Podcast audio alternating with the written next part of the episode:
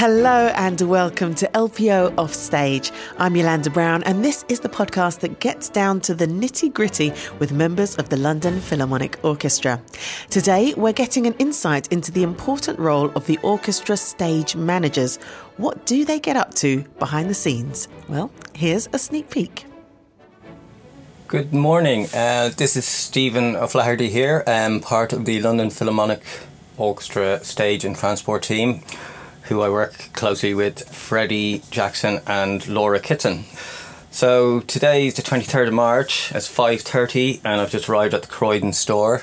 It's an early, early start. We've got a big day today, picking up the truck from the Croydon store and then I'm going to take it over to Royal Festival Hall. So we've got a Bright Sparks kids concert on at Festival Hall, followed by the uh, film music with Danny Elfman and Shore and Lord of the Rings. So um, yeah, lots of percussion, going to different venues and lots of logistics that's been planned by Laura, which uh, she's got a great mind for that.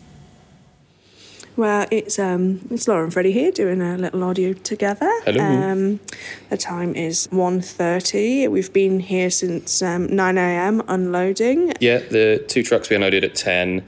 Um, we were here a bit earlier just to set the stage and have a look, just to sort of gauge what was going on. We've just finished now. Sorry, you can hear Colin in the background practising. The stage looks very busy, but should look impressive for the audience and sound great. Yeah, Colin needs a couple of hours rehearsal before the concert, so we had to get here extra early to make sure everything was set ready for him. So. Uh, we're just waiting for the rest of the orchestra to arrive for this afternoon's rehearsal. So yeah, well, so far so good. Hello again, this is Stephen. Basically, it's lunchtime now and the Bright Sparks concert is on its way and it's coming to an end soon. We've got to get everything that's on stage and kind of do a bit of a change round on, on some instruments off stage, basically, and onto the truck. And then there is some of the percussion, the timps, the celeste and some other things just going up to Bishopsgate again for the concert. So we're just about to do that, but the load-in was fine. We got the rent-a-car, or the rent-a-van, and that went fine. No hiccups there. Sometimes you can be waiting a bit, but it was all smooth.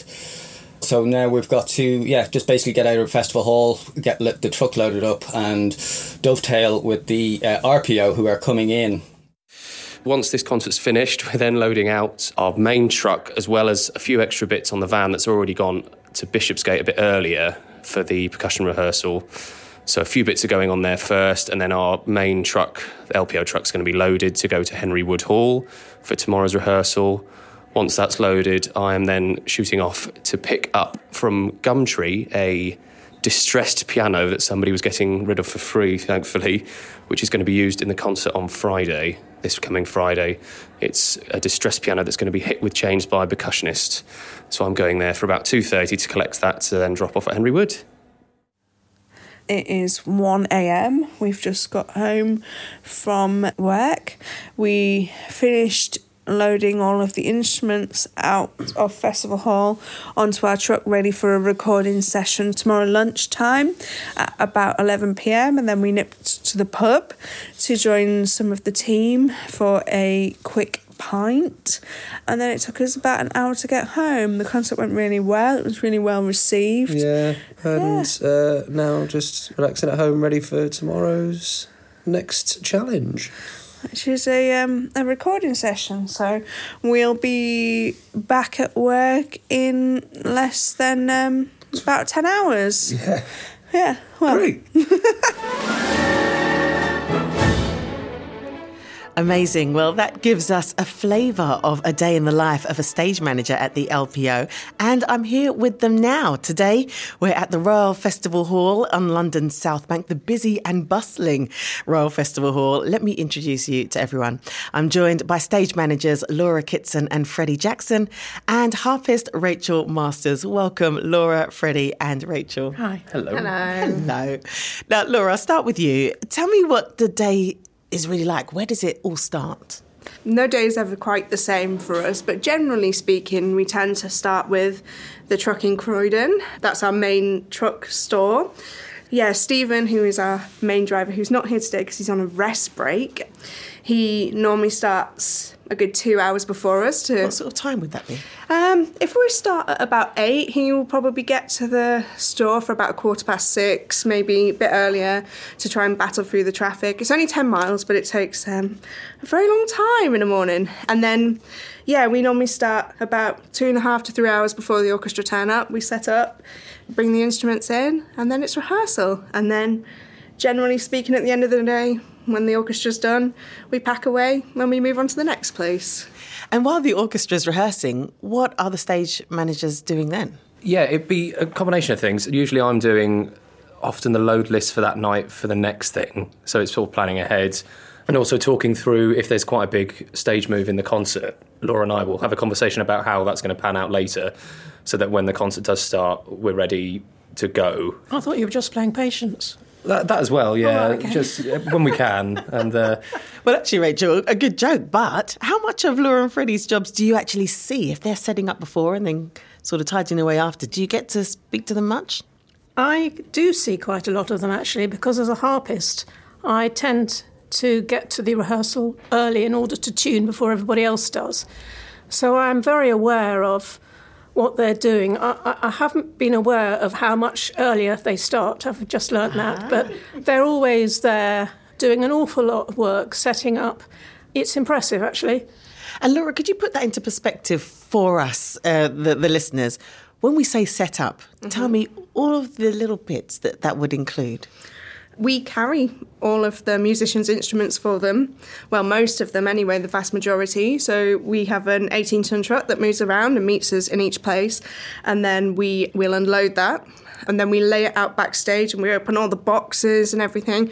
The musician has to just come in and lift their instrument out of a box and then they walk on stage. We set all the stands and chairs in a particular space. We make sure everyone has their own requirements met, hopefully. A lot of our cellos have particular chairs they, they sit on, and certain people need extra music stands. And our job is to make sure that the musicians just can come on with no stress and just do their job as easily as possible. Most of the time, I think we achieve that. That's what we mean by setting up. It's just making sure everything is in the right place, ready for the musicians. And it's fascinating to, to know that that also includes the preference of the musician that you're catering for. And there are a lot of people on stage at, at any one particular time. Uh, Rachel, have you had to have conversations with the team then in terms of your harp, how it's transported, how you like it to be presented, uh, where you are on on the stage? Has that conversation had to happen? Well, yes, I like to have it polished. And uh... do you do that? If I can sort of speak generally for all musicians, I think the hardest part of the job for Freddie and Laura is putting up with us because, um, you know, if we're having a bad day at the office, we can be a bit tricky. We all have places we prefer to sit. We all have our own different set of problems. And one of the things which occurs to me, which is a, a newer thing, which we all have to consider now, is noise and noise damage. In addition to putting up music stands, um, you'll have somebody going, Laura, Freddie, can I have a screen? Because they may be uncomfortably close to a very loud instrument.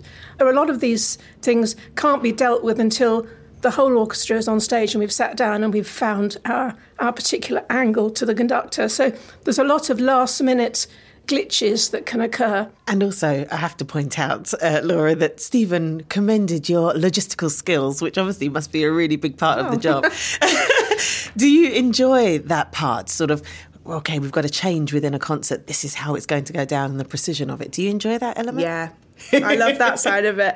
um, um, yeah, I love logistics and I love planning, and I just love it when like my plan works and it and it happens. I mean, a lot of what we do is because, and it works so well, is because we spend such a long time planning it. It looks like we just walk out on stage, but there'll be a lot of me saying to someone, you do that and you do that, and they'll say, we'll do this, and, and it has to be seamless because it's part of the show. So our stage moves have to look as good as the rest of it does, and we want we don't want to be obvious as well. Mm. So it, it takes a lot of planning. I love an Excel spreadsheet. Um, I have them for everything, um, mm. and yes, it's yes, down to the time, and and I'll, and so everything knows where it is, it knows where it's going, and it has a place. It's the only way to make sure that this runs smoothly, really.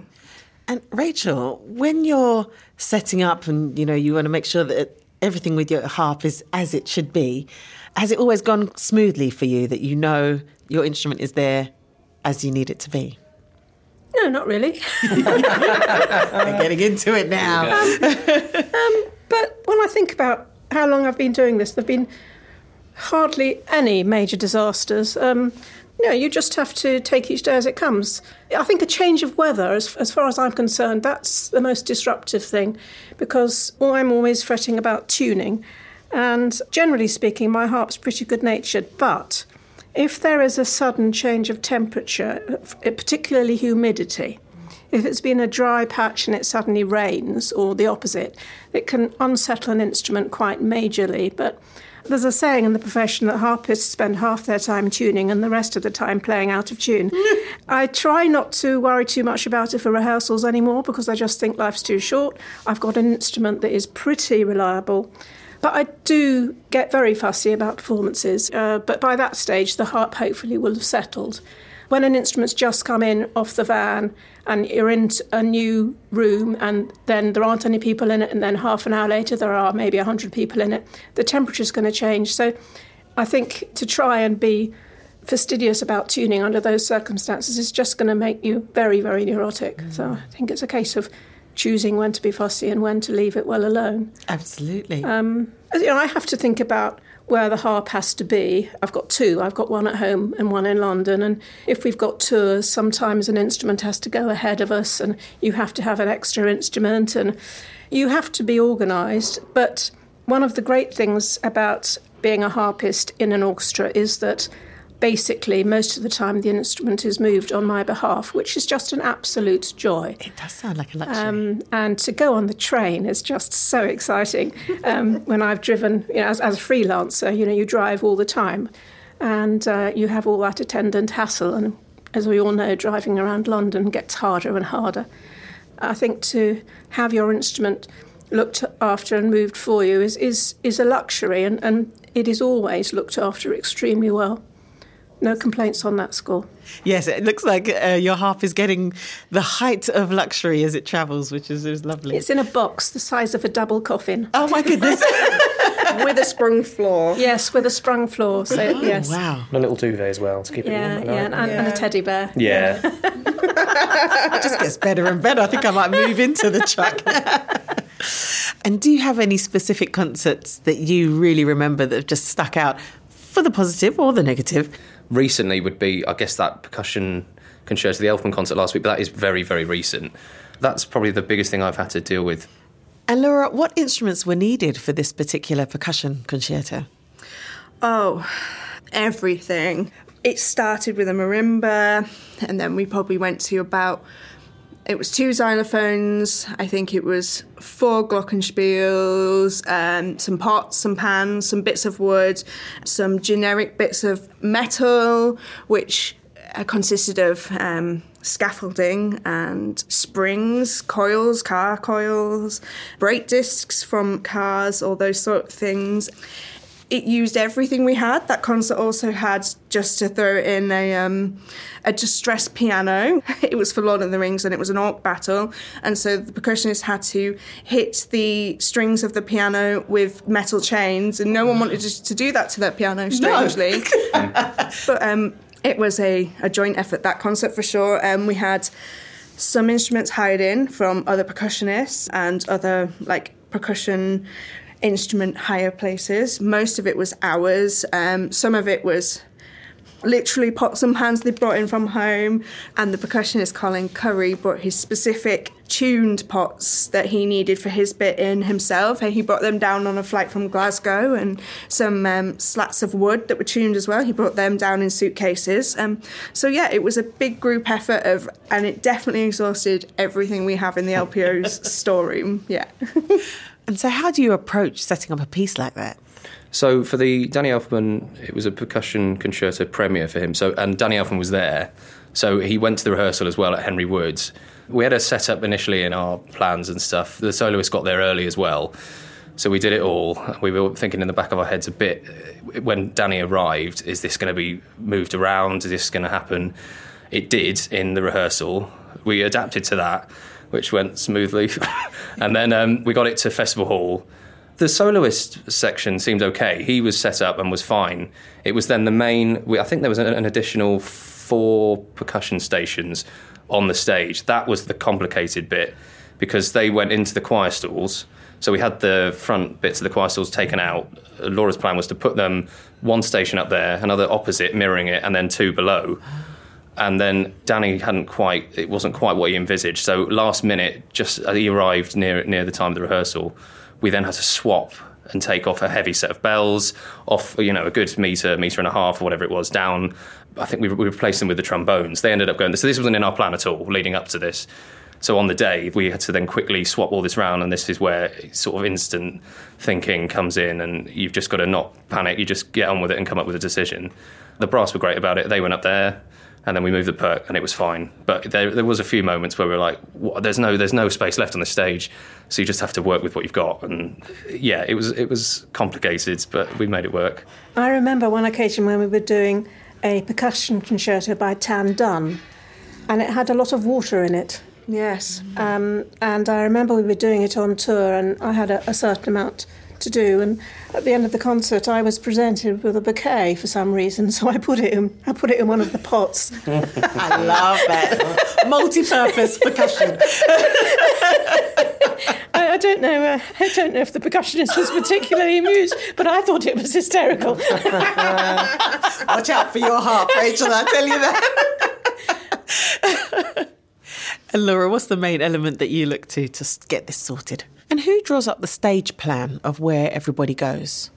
Me. Yeah, it's all done on a programme that we've got that's everything's to scale. I put everything on the plan and hope for the best sometimes. It's not foolproof. Our stage is a bit tricky in that it's quite angular, so it, it looks in theory like it'll work, and then you get there and there's this tiny little awkward corner and you think, well, what point is that? Like, um, nothing can fit there, but I've got a cello sat there, so then you have to rethink it. But yeah, generally speaking, everything's drawn up on a stage plan that's all to scale. That's fascinating. And are the musicians always happy with where they're placed, or do you have to sort of amend it based on their preference as well? We do have strong opinions about where we like to sit.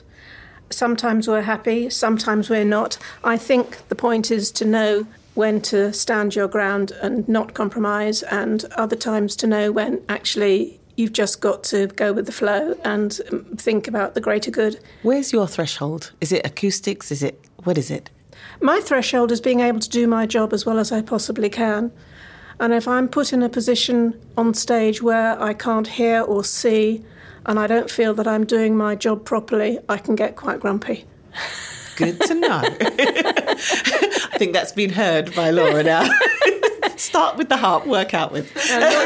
Laura, Laura and Freddie are never the problem. Is there an element of stress attached to it? Always, because you never know how anyone else is going to react to what you're suggesting. I do quite a lot of planning, as I've said, but I will always, always, like, I read the score and I look through the instruments. Sometimes there's little directions in there that you don't see, and if you can preempt those sort of things, you know about it. Sometimes getting into the head of what the composer wants or the conductor, that really helps the situation, because if I think I know what you want, what your final outcome is here, then we can work back from that. So it's it is stressful. Yeah. Yeah. Being a few steps ahead helps, yeah. if yeah. you can do it. Yeah. And tell me a bit about your career journeys. How did you get to where you are now? So um, originally, in my gap year, before I went to university, to st- I, so I studied economics, politics and international relations, which obviously is coming a lot of use. and uh, so in my gap year, I did crew work, just crewing, like we get the guys in for us, for another London orchestra. So I did that for the summer and then went to uni, didn't get a job in anything degree related. So I thought, well, I'll just get back into this for a bit of money. And then the crew, often you meet crew who are in other orchestras, other stage managers who just do it on the side or for a bit of extra money. And then if you get on well with them or they can see you might know what you're doing, they get you in there. So that sort of happens. And it, eventually I went, ended up here from meeting an old stage manager of here who got me in, and then met Laura here. And then I've been helping the L P O out. I think it's coming up to four years. And then I got offered the job this January, which I just jumped at the chance, because although I did enjoy the... It was... I'm using my brain a bit more now, because I am now planning or doing... I, I tend to look after and do stage plans for, say, education gigs or regional stuff like Brighton and Eastbourne and And now I'm here and just seeing where the journey takes me. But yeah, it's been it's been fun. I, I can think. feel the passion coming through. I love it. Congratulations yeah, thank you. on the job. Uh, and how about yourself, Laura? What's your journey been? Well, I wanted to be a professional musician, so I took the route of going to music college and um, what did was a your math instrument? Uh, trumpet. Nice. Did an undergrad and then did a postgrad at Trinity Laban. And during that time, due to a couple of unforeseen issues, um, I decided that playing probably wasn't going to be for me long term. But um, Trinity's really good in that they have um, they don't have any on site rehearsal space, so they employ students to move their instruments around for them. So um, I started doing that on the side, and then I thought, oh, I quite like this. It's it's still within the area I love, and I get my fix of the orchestra. I just don't have to go on stage and play, and that actually suits me. And then, yeah, I got a job at Trinity Laban doing the planning and um, running the concerts there. And then, yeah, like Freddie, spent a lot of time freelancing with orchestras alongside, and then I got a job here, so yeah. And how long have you been working with the L P O? Three and a half years. Amazing. Yeah. And so how many are in the team when you're talking about moving the instruments around the stage? So there's the core team of Freddie and I do most of the stage work, and then Stephen is the primary driver, but he also comes in and covers this side. When we're working at South Bank, we've got a really good relationship with the guys backstage there, so they will help us with all our moves as well. So that's the core team that we have, and then we have freelancers that are amazing. We couldn't do the job without them, and they come in for all setups and loadouts, and if we do have a particular stage change that requires more people, we'll get them in as well. Um, they go in every orchestra in London, so it's always a, a bit of a fight to see who can get booked first with the right people, because there's only a small pool of people and they go all over the place, and they can be working all day in all of these different orchestras, so their knowledge and experience is amazing to have as well, because sometimes when we're packing the truck and stuff, they'll be like, oh, have you tried this, or what about this? And they're just so valuable as well to us, aren't they? Yeah, it helps if we've been in the building from seven, seven thirty, and it's now ten thirty at night. If you've got these really helpful guys we have all the time come in, their brain's going to be a little bit fresher than ours, possibly. So just they can do a bit of more of the, you know, the physical work if we need it. And, and this is where the spreadsheet comes in handy as well. Laura's ahead of the game with the booking of the crew, so we can get the people we want. And like the, the percussion concerto, they were, a couple of those were on the stage with us, helping get all that off. So I, th- I think it took us four minutes in the end. They know how to handle the, the percussion, the instruments, and they're a big part of that smooth operation for us. And we wouldn't wouldn't be able to do it without those um, guys either. I think so much goes unsaid. It's the fact that Laura and Freddie just know so much background information. You assume so much. That's what makes it flow. If somebody came in who maybe had never had any experience of working in this scenario, it would be a complete nightmare. So a lot goes unsaid. Yeah. I always find not talking helps hugely. I'll tell you, one of my one of my biggest moments I remember when I decided I just simply could not be a freelancer anymore was when I was working about, oh, golly, decades ago with Yehudi Menuhin's Live Music Now scheme. And a whole load of chamber ensembles had gone out to France, and we were all out there doing little chamber concerts all over different regions of France. I was working with a flautist, and we were travelling around. And anyway, we, in those days, it was easier to get airside at airports, and we'd managed to get the, my harp, it's unbelievable actually, loaded into an airplane, not in a box, which I wouldn't do in a month of Sundays now. And I was flying to Lyon, and we phoned ahead, we told everybody there's a harp. It needs to come up separately by hand at the airport where we arrive, you know, in, valuable instrument, you know, it does, does, does. I had the nearest thing to a heart attack when I saw my harp coming up on the baggage carousel at Lyon Airport. No. And it went, kee. And uh, fortunately it was okay, but I just thought, no. Yeah. uh, I can't even begin to imagine that. I do wonder, do any of the musicians come to you, having been away from their instrument so long? I don't know if you've ever done this, Rachel. So how's it, how's it been? Almost like a, not a babysitting service, but you know what I mean? I would never ask that question. I mean, for a start, it wouldn't happen. I have found that the best thing is to be a bit philosophical. There's only so much you can do. And at the end of the day, if an instrument gets damaged, it's not life and death.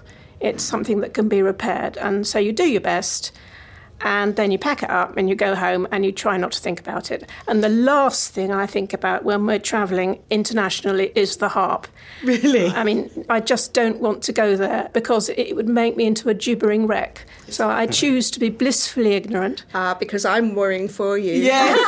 There it is. Fred, Freddie, Freddie will back me up on that. Yeah, yeah. I have um, stress dreams and uh, oh, yeah, going on about percussion in the middle so of the night, and there's a piano move that I need to do in the middle of the night and stuff like that. So, yeah, it's always going on in the back of my head. I was just thinking, you know, when we're on tour, you know, it's one thing getting an orchestra set for the Festival Hall and Henry Wood Hall and our normal Uh, rehearsal venues and concert venues, but when we're on tour, say we're doing a, a two-week tour, a, a schlep round Germany or something, you've got a different venue every single night, and that's another aspect of the job. That that's really tiring as well, because mm. you're probably working with different crew every day as well, every aren't you? Single yeah. day. Yeah. And um, mm. and I remember we were in Turkey recently, and there was some awful get-in, oh. and there was no lift, and I, and didn't you show me pictures of, oh. of a double bass being carried on the back of somebody? Oh yes, uh, completely, yes. completely oh. incorrectly. Um, yeah, there was, was two. I mean, horrendous. There was the one in Turkey where they were carrying, like, as Rachel said, it was like a jetpack or flight cases that weigh, I don't know, eighty kilograms. And they were just putting a bit of strap round and carrying it down about one hundred stairs. And we just had to watch. And they said that's the way they did it, and that's the way they did it. But the, I think the one that was most bonkers was, it was at Bucharest. The get-in for us was through a window about two floors up. From so, a scissor lift. From a scissor lift. So yeah. we had to lower the ramp onto like a drawbridge, which then went up onto a scissor lift that went up swaying in the air oh. with all you could see these double bass. I mean, it was obviously secure, and then it went across a little metal um, bridge through a window.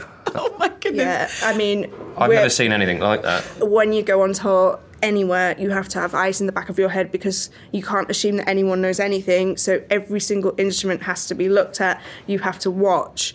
It's exhausting, and trying to explain in whatever language, yeah. because as much as I would love to be fluent in every language to every place we go to, it's just not a reality. Yes. And sometimes if we're lucky, we'll have someone with us, an agent who speaks the language, but more often than not, we're on our own because they can't be everywhere. And trying to explain to someone, you have to carry this in a particular way, it's exhausting because you have to keep your eyes on it um all the time. So. The other thing I've noticed, if, if you'll forgive me for bringing sex into it in a, um, for a moment, is that Laura is obviously a woman. We're used to both sexes working for us, in fact, in the U K, and uh, but there are parts of the world where having a woman in charge yeah. really doesn't go down well. And I've noticed, I've sort of sometimes stood back and watched the pantomime, because uh, that there will be a lady in charge and there will be men there who really don't like yes. it. And I have to say, Laura is just so cool. Eventually, they, they realise that actually it's irrelevant it because is. She does know what she's doing. But, yeah, there have been a f- few amusing moments. Yeah, it happened on one of the last the tours we just, I can't remember, it was, and they just would look to me. And it, this was before I was in uh, full-time, so I, I've none of the planning's mine. I was there as A S M, but Laura had all the, she'd done all the work. And they would just look to me, and I said, it's nothing to do, and Laura, and then Laura will stand her ground. And it's just like, talk to her, she's in charge. And they come round, but it's, yeah. it's it's it's irritating. At the end of that at the end of that concert, they were calling me the Queen of London. I love yeah. that. I love that. So they should. Take your crown. Yeah. Yeah. I just want to put into perspective for the listeners as well, when you were talking about touring and all of the instruments that you have to pick, and mm-hmm. how many instruments are we talking about? How many cases are we talking about? There's normally about four to five maximum percussion boxes. There's three f- string boxes, like violins and violas. And then six. We're looking at about thirty to yeah. thirty-five boxes, I would and say. And inside the boxes, how many instruments in total do you think you'd have? Probably about one hundred, yeah. maybe, because Some boxes have more. If obviously yeah. if there's a woodwind, there's a smaller instrument. They'll yeah, there's loads in there, yeah, or yeah. lots of trumpets. And yeah, things. And people have extra spare instruments, or if they're playing more than one, if they're in a woodwind and they're playing different flutes, or yeah, there's a lot. The, the trucks, there's a lot of value on the on the lorry. It's incredible. Yeah, yeah. Rachel, is there anything you'd like to say on behalf of the musicians to the stage managers, especially having heard a bit more? You know, you you realised how early the days start, and some things you would realise from this chat. Oh, thank you. You know, and a, a massive thank you. And also an apology for when we get a just a little bit crabby. You know, when, when we're having a bad day or the uh, seating is problematic and it's uncomfortable and we get a bit testy, thank you for putting up with us. I think we are so lucky to have this team working for us, and I, I never, ever take it for granted. Brilliant. Is there anything that you would like to say, Freddie and Laura, to the musicians that you work with? uh, well, I, I, it's never, uh, yeah, I'll just get the list out. No, um, it's it's never, like Rachel was saying, if they're crabby, I know it's never personal, because yeah. they've got to go on at the end of the day and do a very stressful, I, I wouldn't want to do that just as much as they might not want to do what we do. They've got to put on the show, which is, it must be so stressful. It's never, never taken to heart. Maybe don't leave cups of water on the floor when you go off of stage. Oh, I was going to say look after your own Pe- pencils. Pencils as well. Yeah, look after your own pencils. They go missing, and yeah. So, but other do than they that, ask you for the pencils? Oh, oh yeah. yeah. The amount of times we have, oh, I've left my special pencil somewhere. Yeah. Outside okay. of your remit. Yeah. Or... yeah. Do you know how many pencils we encounter? And um, yeah. Left yeah. a scarf in Eastbourne. I was like, well, we're in London now. I don't, I don't know where the scarf is. So it's I'm just sorry. The instruments, not any peripheral be- uh, belongings. I mean, we do our best to take in everything we can, but. Um, yeah. yeah, no, we, we, we do. Yeah, we do our best. If the odd pencil goes missing, we, we are sorry. But yeah, no, it, most of the time it's all fun. Well, thank you so much, Laura, Freddie and Rachel, for sharing with us, giving us a great insight into the life of a stage manager at the L P O. Thank, thank you very thank much. You. Thank you.